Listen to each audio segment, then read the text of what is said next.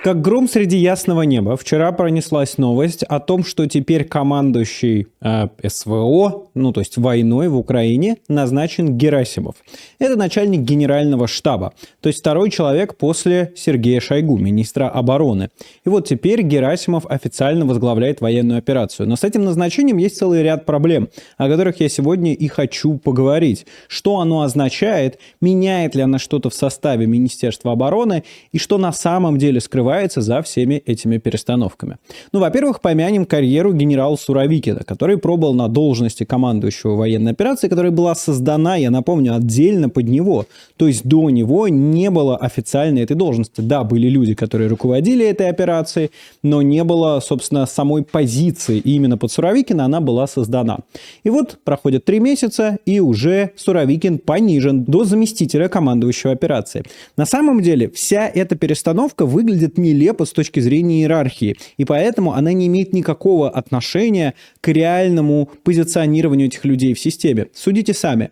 Начальник генерала штаба Герасимов и так является начальником Суровикина. То есть потому что Герасимов начальник всего генерального штаба, и Суровикин ему подчиняется. То есть по факту иерархия подчинения не нарушена. То есть Суровикин остался на том же месте с точки зрения подчиненного. Однако теперь помимо него появилось еще 2 зама. И теперь Суровикин не является лицом этой войны, которым он делался довольно продолжительное время. Вы помните, как вообще Суровикин пошел в начальники всей военной операции? Это происходило на фоне очень большого количества критики Министерства обороны. Тогда его не критиковал только ленивый из действующей власти. На Министерство обороны кидался Кадыров, Пригожин, да и многие военкоры. Не только там стрелков, а именно военкоры, которые говорили, что с Министерством обороны что-то не то. Суровикина же на этой должности встречали аплодисментами, устроили масштабную пиар-кампанию, начали показывать по телевизору, где до этого показывали только Конашенкова, которого даже российские военные считают клоуном.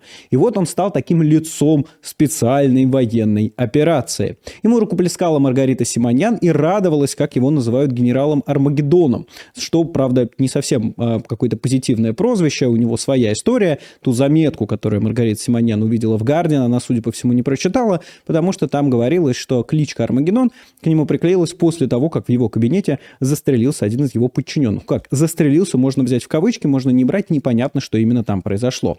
Но черт с ним, с Суровикиным, это не так интересно. Интереснее, что происходит вообще вокруг Министерства обороны. И почему столь внезапное решение огорошило, российское военное сообщество, в том числе и зет-военкоров. Дело в том, что Суровикин был поставлен на эту должность как исправление каких-то ошибок, допущенных в прошлом. Был взят курс на новое ведение войны. Теперь она заключалась не только в довольно активных попытках штурмовать позиции пушечным мясом, будь то мобилизованные лизыки из вагнеровского ЧВК, которые не совсем ЧВК, и теперь сосредоточение было на ударах по гражданской инфраструктуре Украины. Казалось бы, тактика теперь выглядит следующим образом. Измотать Украину до той степени, что она просто сама сдастся и скажет: нет, мы не можем жить там без электричества, без тепла, а еще и цены на газ поднимутся, и Европа взводит, а еще и в Америке выберут там больше республиканцев на мидтермсах, и в общем должно было все как-то для России сложиться успешно. Запад должен был прекратить поставлять вооружение и принуждать Зеленского сдаться. А, собственно, сама Украина должна была очень сильно поникнуть из-за атак по гражданской инфраструктуре и приползти к Путину на коленях. Но план не сработал. План не сработал ни в одной своей части. И, собственно, Суровикин, как новое лицо специальной военной операции, довольно быстро пришел в негодность, потому что никаких значимых успехов при нем, как руководителе этой операции, достигнуто не было. Собственно, даже наоборот, при Суровикине был отдан Херсон, что записали в его личные поражения. И теперь вместе с Суровикиным можно списать и его. Как списать, скажете вы, Майкл? Его же никто не убирает, не арестовывает и не увольняет. Да, в российской армии все выглядит несколько иначе. Там никого не отправляют в отставку и никого официально не понижают. Даже генерал Лапин, который активнее всего критиковал со стороны, в том числе, прокремлевской общественности, он недавно всплыл, ему дали даже повышение. Он теперь глава сухопутных войск России. Он не имеет непосредственного отношения к идущей войне, но при этом имеет высокопоставленную должность. Кстати, обратите внимание, воскрешение Лапина и ставка на именно Герасимова как начальника этой войны произошли в очень близком временном промежутке. И вот здесь начинается самое интересное. Долгое время за право считаться самой эффективной частью российской военной машины боролось несколько игроков. С одной стороны, это был Шойгу, который руководит в целом Министерством обороны. С другой стороны, это был Пригожин, который руководит группой Вагнера. Пригожину давалось большое количество ресурсов для того, чтобы он это делал. Более того, полный карт-бланш. Ну, кому еще позволено просто брать заключенных из тюрьмы и отправлять их на войну? Пригожину это позволили. Причем количество заключенных разные оценивают по-разному, но западные разведки говорят, что речь может идти о 40 тысячах заключенных, которых передали, собственно, Пригожину. И, в общем, Пригожин делал ставку на то, что он покажет собственную эффективность и тем самым продемонстрирует, что именно он является будущим для российской армии. И именно его тактика, и именно его управление могут оказать решающее влияние. На фоне неуспехов российской армии эта стратегия, судя по всему, в Кремле воспринималась как возможная. И поэтому в том числе были перестановки. Вспомните, как Пригожин, Кадыров и все прочие хвалили Суровикина, костеря при этом остальное Министерство обороны. Нельзя сказать, что Суровикин это какая-то там креатура Пригожина. Однако то, что Пригожин как-то пытался его умасливать, очевидно. И то, что Суровикин был не то чтобы в конфронтации, но в некотором оппонировании Шойгу, тоже кажется вполне вероятным. И вот что происходит теперь. Теперь, спустя 3 месяца руководства военной операции Суровикина, его фактически понижают публично, говоря, что не он теперь руководит. Еще раз, сама структура иерархии не изменилась. Он как подчинялся формально Герасиму, так и подчиняется формально Герасиму. Однако демонстративно показывают, что он теперь не является главным лицом этой военной операции. Ну, то есть, по факту происходит ренессанс военных структур и военных деятелей, связанных непосредственно с Шойгу. Потому что Герасимов – это, конечно, человек, который тесно связан с Сергеем Шойгу. При этом, если мы говорим про военную часть всех этих перестановок, конечно, ничего это не поменяет. Я давно вам говорил, что когда назначали Суровикина, еще когда была чехарда с Дворником, еще когда был Житко, я говорил, что кого там на кого не меняй, это ни к чему с военной точки зрения, с точки зрения военных успехов не приведет. Потому что проблема не в конкретных персоналях в российской армии, а в их отсутствии. В отсутствии офицеров, в отсутствии генералов, которые умеют воевать. Ну как проблема? Это проблема для российской армии. Для нас с вами это, наоборот, не проблема, а скорее благословение, потому что благодаря такой неумелости, даже имея превосходство с точки зрения военной техники, с точки зрения авиации, с точки зрения количества ракет и мобилизационного резерва, Российская Федерация умудрилась не только не захватить Украину, но и терять территории за территорией, которые удалось оккупировать в первой неделе войны. И, собственно, этот процесс будет продолжаться, потому что от перестановки слагаемых сумма не меняется, и в российской армии нет генералов или полководцев, которые умели бы в военные действия. Их тактики примитивны, их действия неэффективны, их задача лишь одна – имитировать бурную деятельность, как недавний удар возмездия, который вы, наверное, помните. Для тех, кто не помнит, вкратце расскажу, что после того, как украинские войска уничтожили целую, там, не казарму, а целое здание с российскими военными, потому что кто-то догадался там складировать военных, боеприпасы, боекомплект, который сдетонировал при попадании. После этого Российское Министерство обороны объявило операцию возмездия, в рамках которых просто ракеты попадали рядом с гаражами, рядом с какими-то зданиями, даже не погасив в нем свет. Российское Министерство обороны отчиталось, что убито 600 украинских военнослужащих, но в это не поверил практически никто, кроме одного единственного человека, для которого это все и предназначается, для Владимира Путина. То есть все это делается для него, это показуха. И благодаря этой показухе и отсутствию умение воевать, воевать эффективно, в российской армии совершенно не важно, кто и чем будет руководить. Там просто нет людей, которые способны изменить ход войны. Потому что долгие годы был отрицательный отбор, когда отбирали лояльных, а не эффективных. Не тех, кто умеет думать, а тех, кто умеет подчиняться.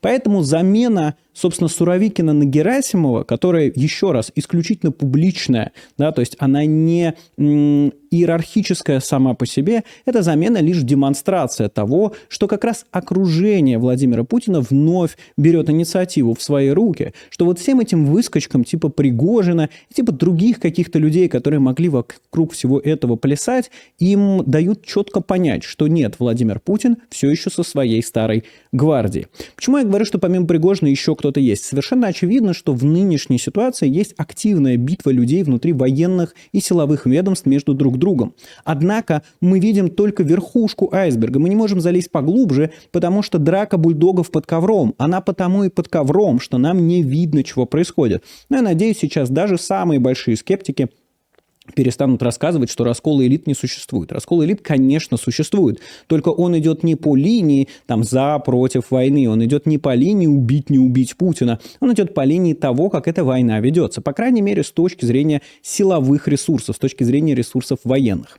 Итак, переходим к Пригожину. Еще недавно, собственно, группа Вагнера записывала видео, в которой Герасимова, начальника генерального штаба, а ныне командующего всей военной операции, его называли нехорошими словами и на него перекладывали ответственность за то, что группа Вагнера не может много месяцев кряду взять Бахмут. Таким образом, Пригожин хотел продемонстрировать, что вопрос не в неэффективности его подразделений, а в том, что, значит, им как-то не оказывается должное снабжение и, собственно, не поставляется нужное вооружение. Почему Пригожин на это пошел? Потому что его основной задачей было продемонстрировать, что его-то наемники намного эффективнее, чем российские вооруженные силы, и что как полководец он талантливее, что он знает, как воевать и может это делать эффективно. Однако продемонстрировать это ему не удалось, потому что его успехи не сильно отличаются от успехов Министерства обороны. Точнее, отсутствие его успехов и отсутствие успехов у Министерства обороны мало чем друг от друга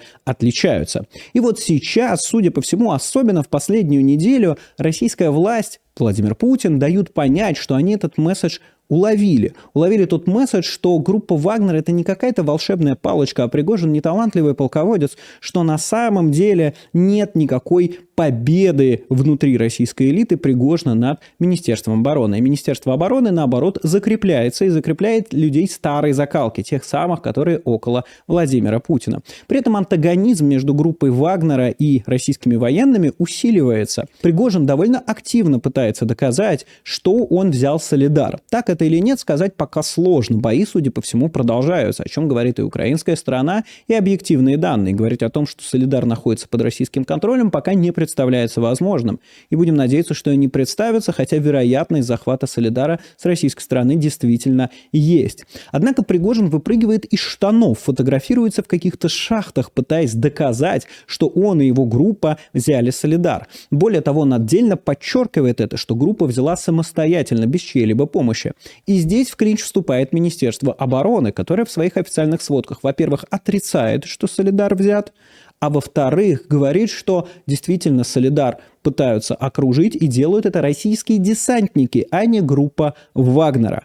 И здесь антагонизм нарастает, потому что Пригожин видит, что окно, которое казалось ему уже открытым нараспашку, оно захлопывается, и что все те достижения, которые были у него за последние месяцы с точки зрения внутривидовой борьбы внутри российского военного блока, они улетучиваются. Ну, то есть он что видит? Он видит, что сейчас набирают вес снова те, кого он активно критиковал и кого он пытался низвергнуть, апеллируя к их неудачам. Да, еще недавно, несколько месяцев назад, казалось, что Кадыров и Пригожин, они взяли инициативу в свои руки. Именно после их большого количества обличительных постов генерала Лапина сняли с командования одним из направлений, и как-то он растворился в воздухе. Но вот проходит несколько месяцев, никаких больших успехов ни у Пригожина нет, ни уж тем более у Кадырова. У Кадырова вообще нарисованные войска, ну то есть они активного никакого участия не принимают в боях. Сам Кадыров в это время веселится в Дубае.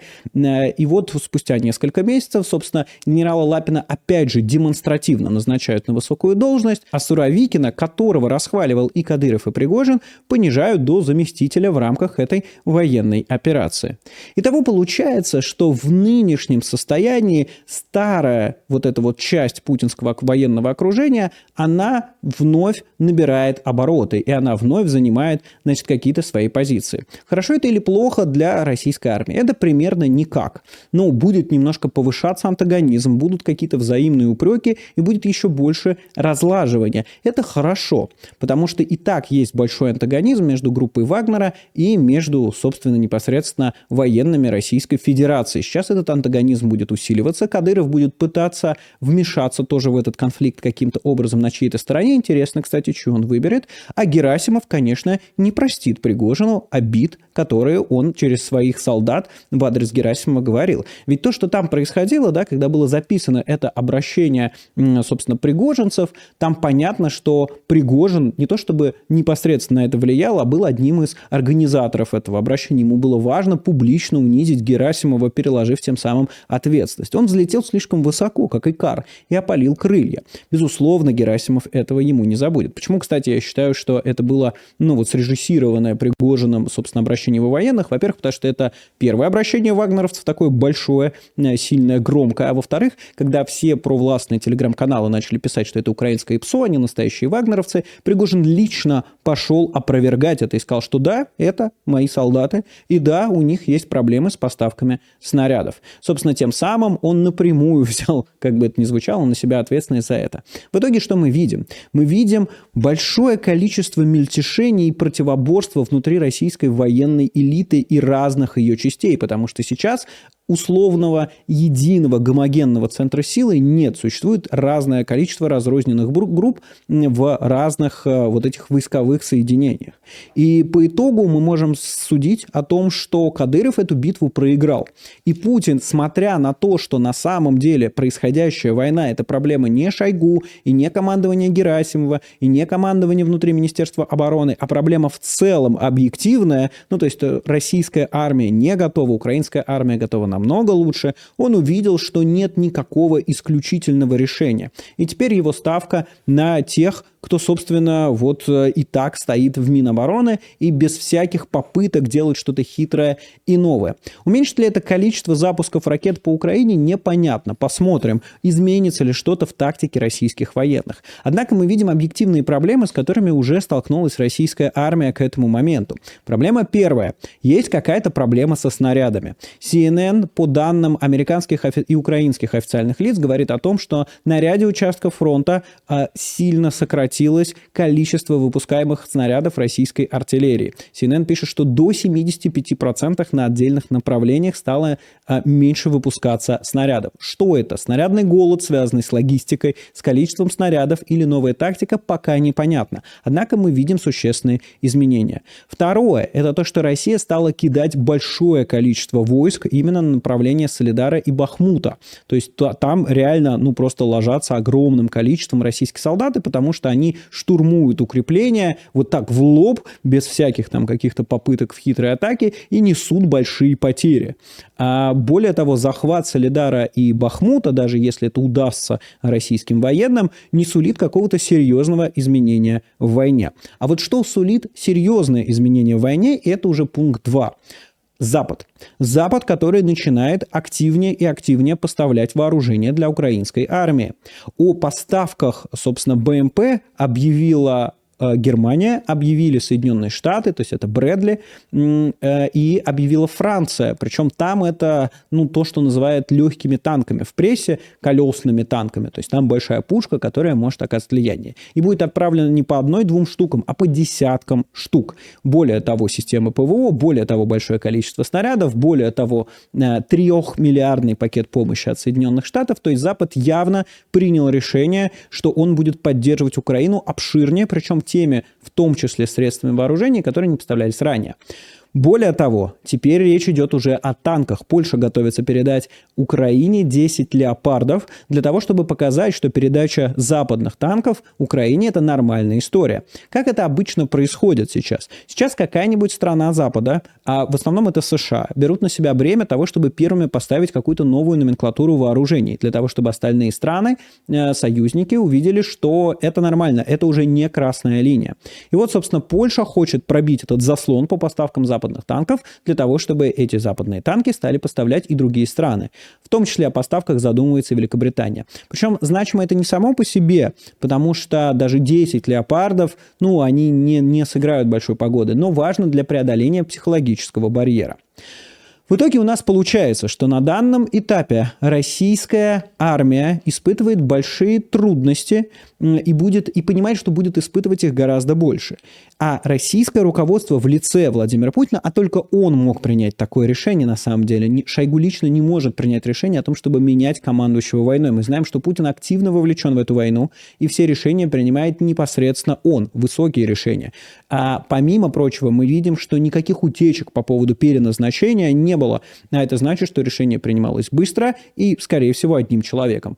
И в этом смысле мы видим, что Владимир Путин увидел, что предыдущая тактика уже измененная, да, то есть Суровикин был поставлен как новая попытка, как попытка изменения тактики, не оправдала себя. И теперь вместо него командовать всей операцией будет Герасимов, который формально и так командовал. Но теперь, собственно, Суровикин, он понижен, чтобы он не был официальным лицом этой войны. Будем следить за тем, что эти перестановки будут означать в дальнейшем, но одно я хочу зафиксировать как факт. Там происходит большое брожение, конкуренция между собой и попытка перегрызть глотки друг другу. И сейчас Пригожин в этом плане активизируется, потому что его позиции сгорают довольно активно, и он это прекрасно понимает, и поэтому мы видим, как сильно он выпрыгивает из штанов в последние дни. Ну, а с вами был Майкл Найки. Ставьте лайки, подписывайтесь на канал, чего еще, пишите комментарии с вашим мнением, а это все помогает продвигать видео. Еще можете поддерживать канал на Патреоне, ссылка будет в описании. Всего доброго, пока!